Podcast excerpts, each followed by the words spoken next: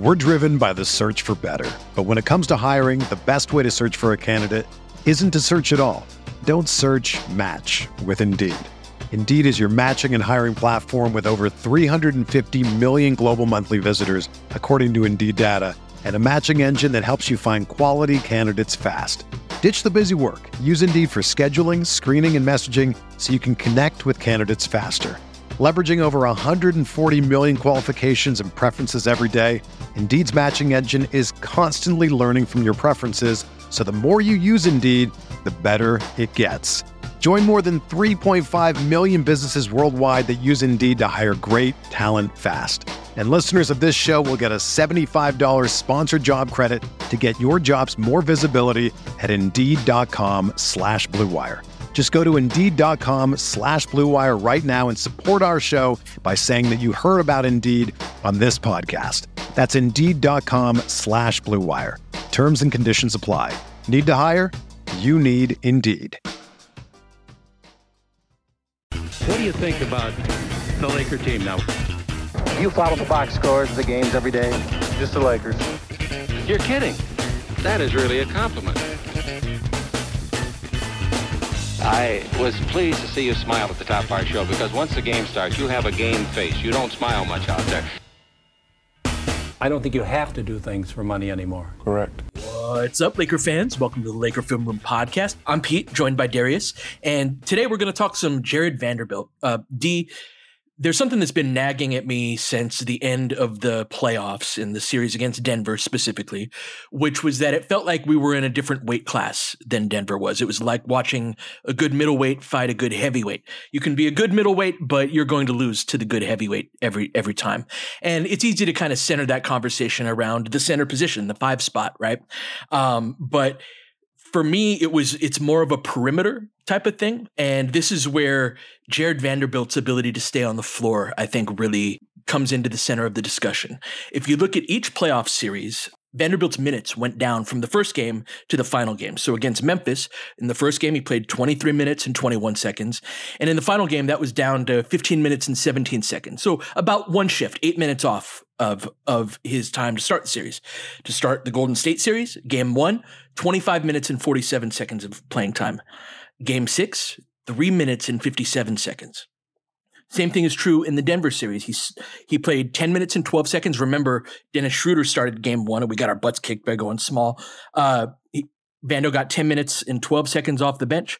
That bumped up to 1648 the following game, back down to 1334. And then in game four, he got his only DNP, did not play of the playoffs. And so he is a crucial swing player for us, I think, D. And his ability to stay on the floor, I think, is very much dictated by his offense and his offensive fit. Um, and so I'd love to talk about Vando today because he's a guy that, as we said when we traded for him, he had a nearly 100% approval rating. Everyone loves him. You know, he's a guy that in post game press conferences, LeBron and AD are, he's like that one guy on the crew that everyone kind of talks like uh, and has this very like, uh, he has a, a great personality that I think is very very much draws people in, including the stars. Great guy to have around, but that's the paradox of him. This is the second year in a row where he's been kind of played off the floor in the playoffs. So, where are you at on Jarred Vanderbilt and his fit with this team? I really like Vanderbilt for this team. I think his defensive tenacity and his low usage, sort of like glue guy, screen, like offensive glass attacking um, offensive style, I think is a critical piece within the roster construct that that the Lakers have.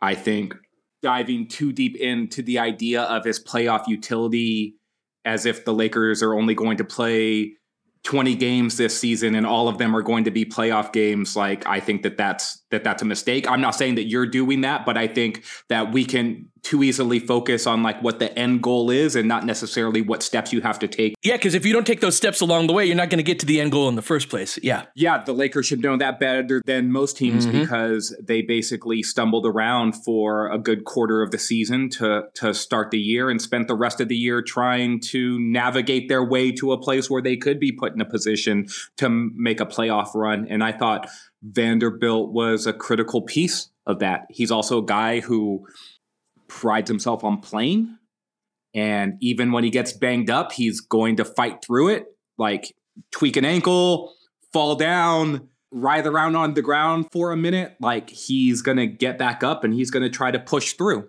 Guys like that, I think, are integral to the mindset of a team that wants to win. It's no coincidence that the exact style that he played when he was on other teams like Minnesota and Utah, those exact traits were lacking on the Lakers, and he seemed to kick the Lakers' butt almost every single time yep. that the Lakers played one of his teams. Was he the go-to guy or the reason why those teams won? No, but he was he was a key piece in the identity of those rosters and why they were giving the Lakers problems. Bro, we'd get killed in those games on the offensive boards, meaning when Vando's team was on the offensive glass, we just could not box him out and it was like him and McDaniels and so that energy and that size and athleticism, that's part of the reason why D I feel he's such a swing player is that he brings so much of that to the table that if he gets played off the floor in the playoffs, you lose so much about what kind of the identity of your team team is. And there isn't another guy that's kind of around his size and level of athleticism on our team that does what he does. I also think that it's an interesting conversation because Vanderbilt is a dependent player, right? He's not a star. He's definitely a role player, but the type of role player that he is is one that slots into many different types of lineups, but still needs very specific types of skills around him yeah. in order to allow those lineups to thrive.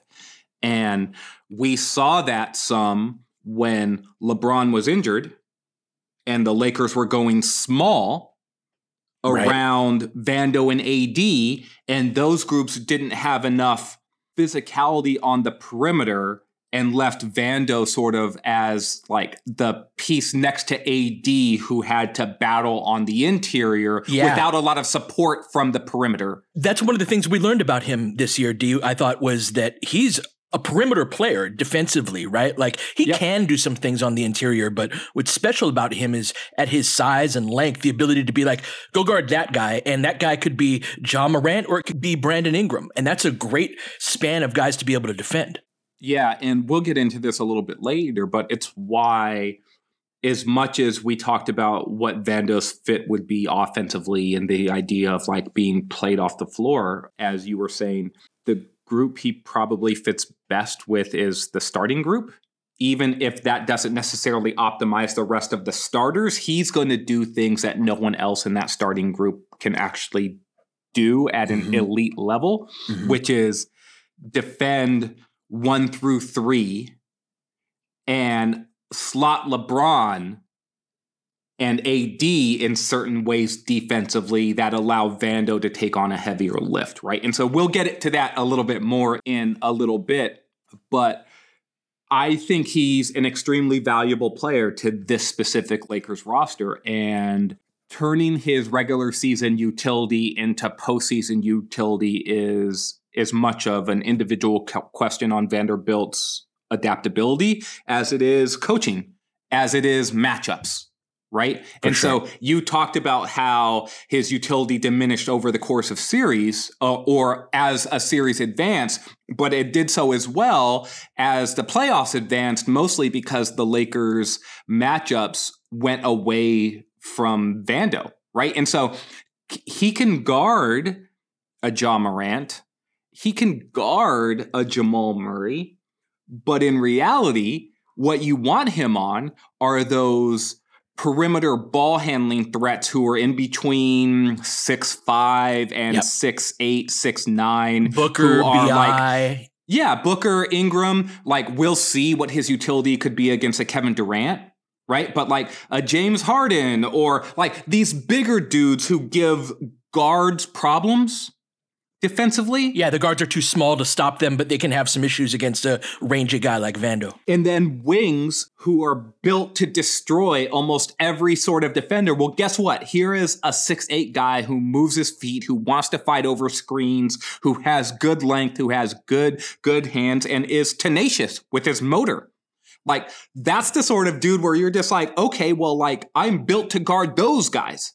Right. And so I would like to see Vanderbilt in like no one wants to see Kawhi Leonard over seven games, right? But I would be like, okay, well, can you put Vanderbilt on him or Paul George for an extended stretch? If you have to play the Suns, can you put him on Devin Booker or on Kevin Durant for an extended stretch? If you play, if you play like New Orleans, right? Can you put him on BI? Like even against Dallas, against Luka, none of those guys were the players who the Lakers actually faced in the playoffs. Instead, they faced a Ja Morant team. They faced a Steph Curry team. And then after that, they faced a Nikola Jokic, Jamal Murray team where the formation of the roster, and I'm not going to put this on D'Lo, but D'Lo's presence in those lineups where it functionally takes certain players off of the table in terms of who can be defended across the floor because you have to slot D'Lo appropriately. That's right. He's not going to be your point of attack guard, which is often the case from a point guard, right? So you got to kind of account for that. So then Vanderbilt has to be slotted appropriately around him. And this is why it's it's an interesting discussion around Vando and and it's why I keep coming back to the idea of he's like a dependent player on what the lineup structure is around him because I think offensively those types of players, um, the D'Los, the Austin Reaves, I'll be interested to see like Gabe Vincent, right? Yes. Like those sort of offensive threats can help put Vando in better positions to to succeed because he's not going to have to do so much offensively, but defensively they also slot him in ways where okay, well, can you actually defend these other dudes? So Vando's utility is more like I don't have to be on the point guard. Right. That's where I think that he's going to be best is when the variety of players that he actually can defend is not so well we have to do it this way in order to use you. Because I would have liked to have been able to seen like Vanderbilt be on Aaron Gordon for example. Oh, for sure. For like a longer stretch or even chase around Michael Porter Jr. for a little bit. But that wasn't in the Lakers bag because they had to deploy D'Angelo Russell a certain way, which meant Austin Reaves needed to then be deployed a certain way, which meant right? And so you often start your defense not necessarily where your strength is, but where do you feel Cover like your weakness link. is, and Yeah, then plan right. around that. Yep. When we're in the playoffs, but that's a different conversation between the regular season stuff. And so I'm wondering where your mindset is around regular season versus postseason, and finding that bridge because I think that's the important part of the discussion around Vando as much as anything else. Very much so. And that's why I I hear you on the steps in getting there, the point that you made earlier. But I also, and this is something that I thought we faced, and this was inevitable because the team t- came together with like 25 games left in the regular season, in that you don't really know who you are. And so what I want to avoid, D, is the situation where like Vando works great all throughout the regular season. We win 50 plus games, right? The team's good. We got a strong seed. And then in the playoffs, you're doing something new, something that you haven't done all season, right? Now, that is something that having 82 games on top of a very high stakes 25 plus playoffs, we are going to know who we are way better at the end of this season than we did at the end of last season. But I do think that there, that's part of what happens in every NBA playoff series is a team kind of gets broken down. The team that ends up losing the series ends up get broke, getting broken down, and you see them doing more and more things that they don't want to do, lineups they don't want to play to try to address the problems and, and do all that. And so that was one thing, like with your point about how our playoff schedule broke with Vando in particular and who he was guarding is a really good one in that I think there's a distinction between Vando guarding perimeter players on the ball versus off of it. And so specifically with the ability to kind of run off of screens, like uh, I, I didn't think he did a great job on Jamal Murray. Now, when he was one on one, like Murray has the ball, Vando's across from him. Vando's really good at that. But Vando can kind of what what you'll see teams do is put those guys off of the ball, and then it's like I'm gonna fake going up top and then back cut, and because you're so big and so much bigger than me, your weight's gonna lean forward, and I'm gonna beat you based off of that. And so the fact that Vando is such a versatile perimeter defender on the ball is found money in a lot of ways uh, in terms of what I was expecting as this kind of four or five dirty work guy. And he is that, especially on offense.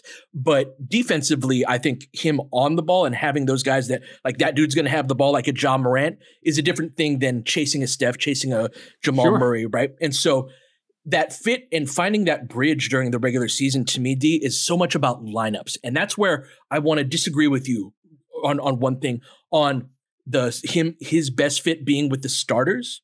I would like to at least see him more with bench groups this season, have it be something that we we try out because I think one of the things that is harmful. And Memphis had a similar front court in this respect in terms of not having shooters with Steven Adams and Jackson obviously obviously can hit some, but they didn't have great spacing, right? With Brooks and Ja, all that. Is that if it's more my concern on offense is the collection of Vando and LeBron's jump shooting and sure. AD's jump shooting, right? Where if you have all three of them on the floor at the same time, I think your offense can be kind of clogged up in ways that if it's those groups in the middle and it's just LeBron on the floor or it's just AD on the floor, is that something that Vando can fit in those groups better? Because this year, unlike previous seasons, Vando is the only perimeter player in our projected rotation who isn't a pretty good jump shooter.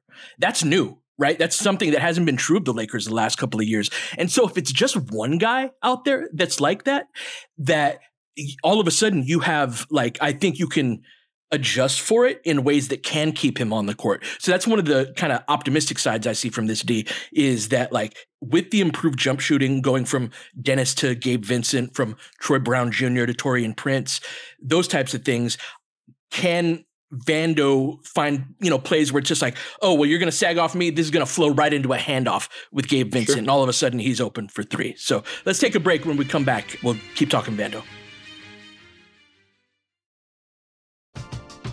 We're driven by the search for better. But when it comes to hiring, the best way to search for a candidate isn't to search at all. Don't search match with Indeed. Indeed is your matching and hiring platform with over 350 million global monthly visitors, according to Indeed data, and a matching engine that helps you find quality candidates fast. Ditch the busy work. Use Indeed for scheduling, screening, and messaging so you can connect with candidates faster. Leveraging over 140 million qualifications and preferences every day, Indeed's matching engine is constantly learning from your preferences, so the more you use Indeed, the better it gets. Join more than 3.5 million businesses worldwide that use Indeed to hire great talent fast. And listeners of this show will get a $75 sponsored job credit to get your jobs more visibility at Indeed.com slash BlueWire. Just go to Indeed.com slash BlueWire right now and support our show by saying that you heard about Indeed on this podcast. That's Indeed.com slash BlueWire. Terms and conditions apply. Need to hire? You need Indeed. When you need mealtime inspiration, it's worth shopping Kroger, where you'll find over 30,000 mouthwatering choices that excite your inner foodie. And no matter what tasty choice you make, you'll enjoy our everyday low prices, plus extra ways to save, like digital coupons worth over $600 each week. You can also save up to $1 off per gallon at the pump with fuel points. More savings and more inspiring flavors make shopping Kroger worth it every time. Kroger, fresh for everyone. Fuel restrictions apply.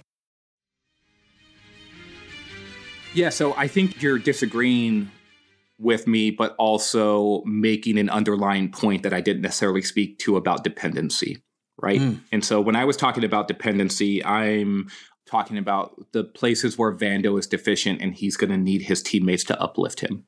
So mm-hmm. yeah, mm-hmm. I'd be concerned about LeBron and Vando as jump shooting ish- and having jump shooting issues, or having all three of them, LeBron, Vando, and Anthony Davis, having jump shooting issues. Well, guess what? LeBron James is one of the top ten players in the world. Anthony Davis is one of the top 10 players in the world. I've seen them make a boatload of jump shots yes. when it actually matters. And so sure. when if it's I'm not talking Vando, about but one of them have a good season as jump shooters, that might totally change the equation. Yeah. That's what I'm asking those players to do.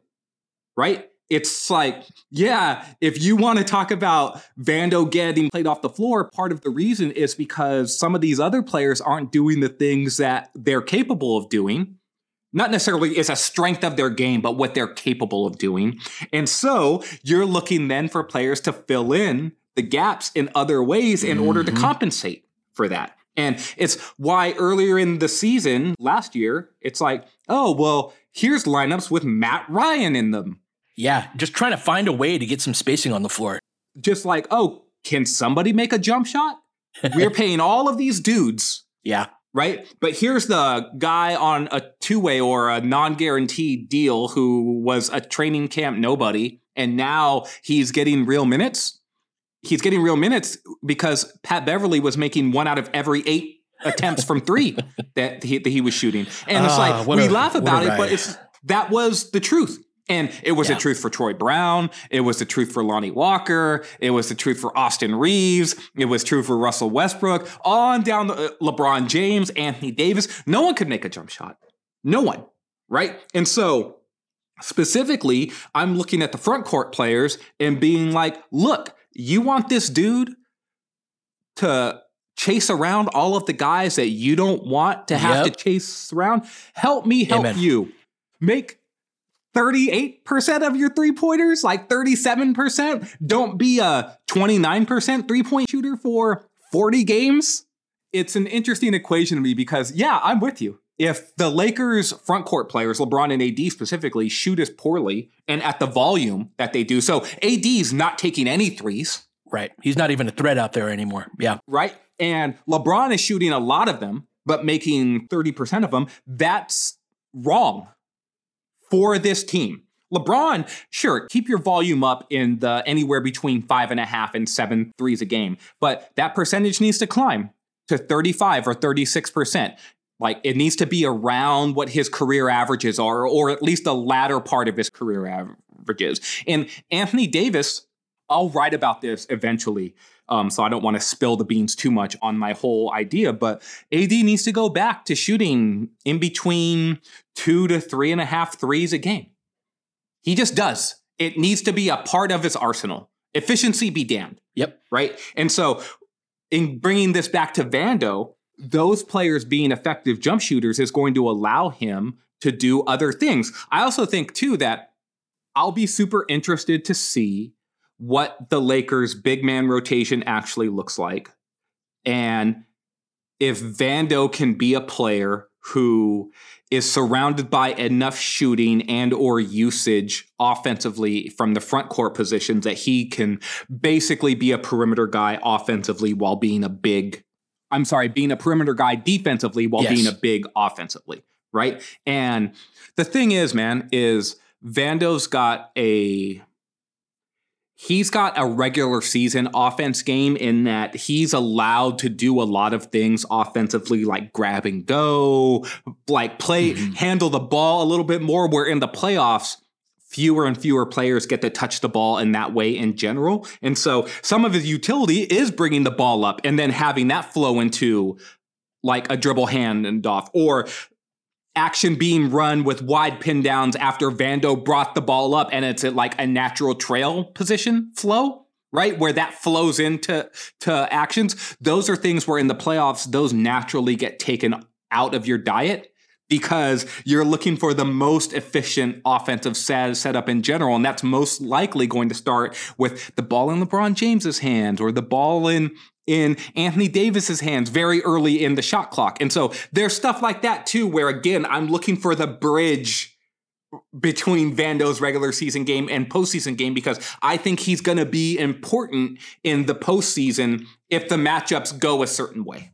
That's one of the things, if we could zoom out to kind of the broader team in general, Uh, and like, what's the purpose of the regular season? Obviously, you want to have the best record possible, get the highest seed, and all of that.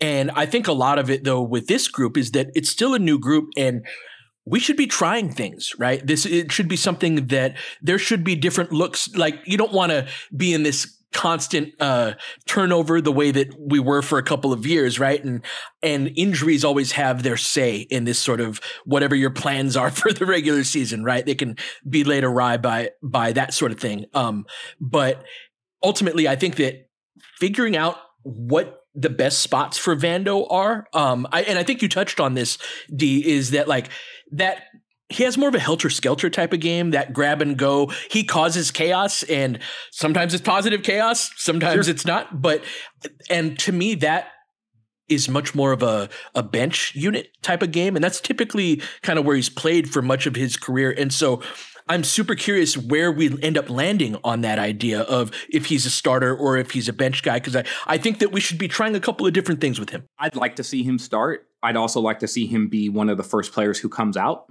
being one of the first players who comes out is what's going to facilitate him being with more bench players. One of the reasons why I like him as a starter is because the fit of him as a perimeter defender, I think, suits LeBron it also suits our backcourt players. Like to your point about D'Lo earlier, right? Like Austin's at his best defensively when he's chasing. He can be your point of attack guy, the guy that's guarding the ball handler, but he's best chasing guys off of, of screens and whatnot. And so defensively, it kind of slots everybody into more appropriate roles in the backcourt, just as it does with the stars.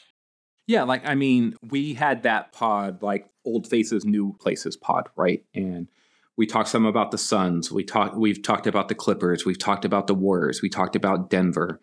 The West is a brutal environment for perimeter players mm-hmm. defensively. Mm-hmm. And against the Suns, do you want to play like I know that your mileage will vary in talking to you about how much we should respect the Suns as an overall team. Oh, we should respect them. Don't get me wrong. Yeah. No, but I'm saying in terms of like what their defensive side is. But the For point sure. I was going to make is like offensively, they project to be a ridiculous team. Just yeah. Total, like totally ridiculous. Do you want to face a Suns team with Bradley Beal and Devin Booker and Kevin Durant as like chief ball handlers and then be like, yeah, let's bring Vando off the bench against this team? Do you want to try to figure out who's going to guard Luka Doncic out of the projected trio of Rui Hachimura, Austin right. Reaves, and D'Angelo Russell.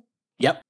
The same thing with the Clippers. Do you want to go into a matchup with the Clippers with Paul George and Kawhi Leonard and be like, yeah, Vando's off the bench this time, or a game against CJ McCollum and Zion Williamson and Brandon Ingram and be like, yep. So yeah, I, let, us start with Vando on the bench against this group. I, I'm feeling your point, but some devil's advocate do you do you want to go through a whole regular season of having Vando handle those obvious jobs and him being the obvious guy, and then figuring out what to do come playoff time when Vando can't stay on the floor? You know what I'm saying? I get the point. And this is why, in an ideal world, you have someone who combines some traits that Jarred Vanderbilt brings defensively with some of the traits D'Angelo Russell brings offensively, and like, boom, look, here's your starting a, small forward for the Los Angeles Lakers. player. Yeah, that's exactly the point. Yep. Though, right, is the Lakers have built out a roster as a two max team, and I think that they've done very well to fill in the gaps around their two max players with mid to mid high salary role players and anywhere between two and four viable, like guys who are on rookie scale caliber deals in between, who make in between the minimum and $6 million a year, right? And it's a good mix of players. Amongst role players, you're rarely going to find a guy that can do everything well and is going to. And it's why you mostly then look back to the superstars about, well, look, man. Yeah there's a reason why you make $50 million a season. We need you to do X, Y, and Z. The fact of the matter is, is that over the course of his career, LeBron James has been the epitome of a high level two way talent who is both a 82 game player and a 16 game player, and the guy who is the focal point of the game plan on both sides of the floor. You don't find those guys very often at all right? And AD has been a similar type of of player, but LeBron has been even better than that because he's been both a guy who you could say you're going to do big man things on one possession, guard things on another possession, and you're going to do big man things and guard things on the same possession, and there is no plan for you. Oh yeah, and you're going to be a wing defender on the other end, right? Yeah. Yeah, no, I'm just saying like you're going to do everything on the yeah. basketball court at any given time right. and you're going to cover for you're like the ultimate version of Lamar Odom. What we used to talk about them as skeleton keys, right? LeBron and AD. And this is something that's been on my mind lately is that as LeBron gets older, as AD gets older, they have fewer and fewer of those, they can open fewer and fewer of those doors. So we have more and more conversations now, and it makes sense of like, how do we fit around LeBron and AD rather than that, well, you're the superstar and you need to, you know, produce as, as such type of thing. Um, and so, which isn't to say that they haven't produced as such, right? It's just that the versatility in their games, I do think is different though. Totally. And this is where it's just like when you're talking about having to do something completely different in the playoffs to account for Vanderbilt, I think that that's probably a step farther than I'm willing to go. I think his role would need to be scaled back. Mm-hmm. I, I also think, though, that you plant those seeds early by him being a player who isn't the guy who's playing eight to 10 minutes to start a game and sure. to, to start each half. I think he should be in that five to seven minute range where he's one of the first subs out. Yep. And so, for clarity's sake, what are we talk about him being quote unquote played off of the floor? What are the things that led to that in the playoffs? And are there potential resolutions to that that can be figured out over the course of the regular season? Well, I actually think part of the reason why he got played off the floor had, I think it's very easy to look at his offense. I also, but I think that it's because he had fewer and fewer natural defensive assignments for him to go out there and guard. To your right? Phoenix like, point, right? Like if we played yeah, Phoenix in the playoffs and you've got Booker Dallas, Durant, he'd be on Luka. Right, right. Like he'd defend Luka. He'd play 20 minutes a game just to play. That's right. Just because you're not going to put Austin on him for an extended stretch. You can't put Rui on him. You can't put D'Lo on him. So what are your solutions then at that point?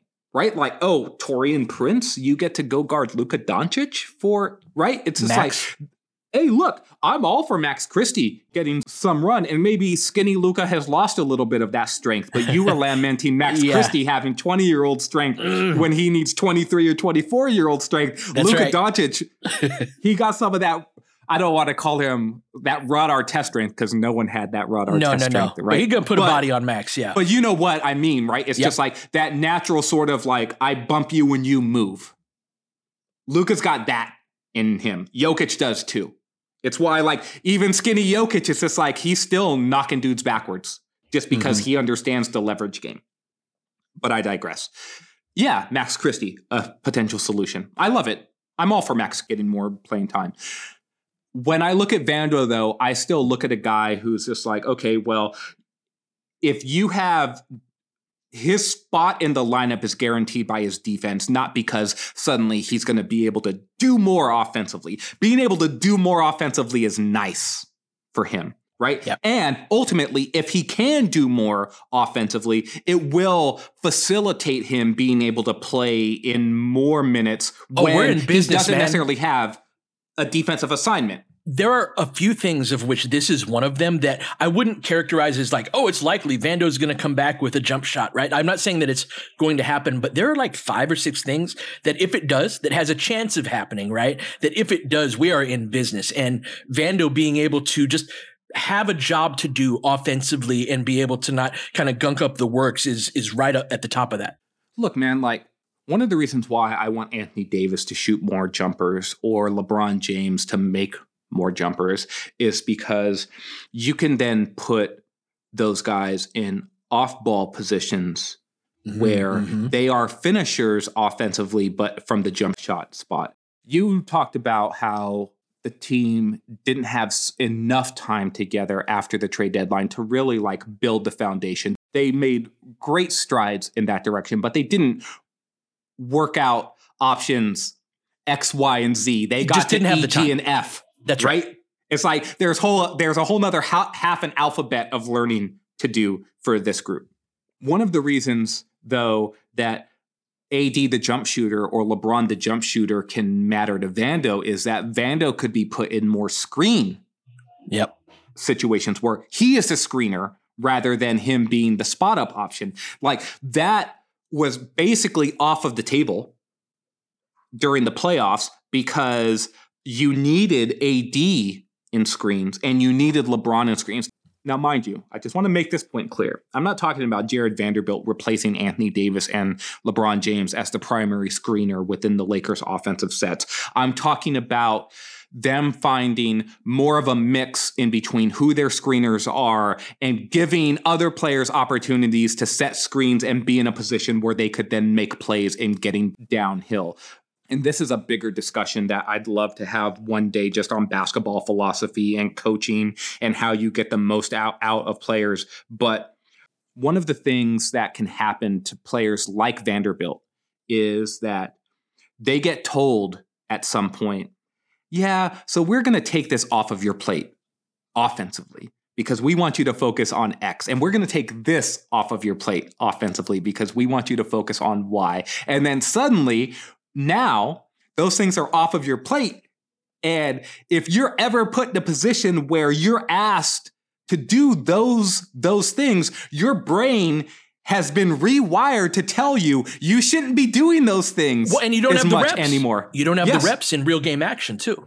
Right. And, and so I'd love to see, in the vein of the idea that you presented of figuring things out and learning each other and doing things and fu- and and just practicing all of these different things. I'd love to see Vanderbilt get more reps as a screener. I'd love to see him work in short roll situations with the Lakers skill guards where guys are going to have to go over the top. I'd love to Yep. drill it in Vando's head that's just like, look, you're getting downhill to finish, not to pass, but to Mhm. finish because there's a certain part of his brain that n- naturally comes to him where he's like, I'm a passer. I'm a passer. Yep. I've been told I'm not an offensive guy. I'm not a scorer. And I think it it it plays to his idea of being like this unselfish guy where he's a part of the team, right? So I'm not saying this is coaching. I'm saying it's it's like his his it's his natural state to a certain extent as well. But I just love to see him utilized more and given more to do than just stand in the corner and set flare screens every now and then. Because I think, to your point about getting played off of the floor, a part of that is because guys don't have to guard him. Yeah. And so if he's going to be put in screen actions, guess what? Screen, pop, flow, handoff, come off again, pocket pass, whip, cross court skip. He's got this stuff in his game, but that's not what the Lakers are doing. They're telling him go stand over there and try not to gum up the spacing too much. And maybe in the playoffs that happens again, right? It's like ultimately other teams have coaches too. Other teams are going to take stuff away, but I don't think it's this irreparable bridge that can't be built between a regular season version of him and a postseason version of him that can really help the Lakers. Big season for Vando, for himself, and for the Lakers, right? He's a free agent this upcoming offseason. And I think that what direction he goes in is really going to have an effect on where this this team goes. All right, this was fun. We will be back. We need to talk, uh, I think, a little more about the stars. So th- let's talk about uh, LeBron and AD in the next one. Uh, but until then, you've been listening to the Laker Film Room podcast. We'll catch you guys next time. James has got it in low to McHale. McHale wants to turn. He's double team. Just pass out in front. Broken up by Worthy. Tip to Magic. Worthy dies on his belly. Magic scores. There's Magic got it. Magic fires again.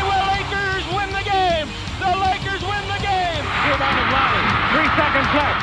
Van Exel to win it. It's on the way. Good.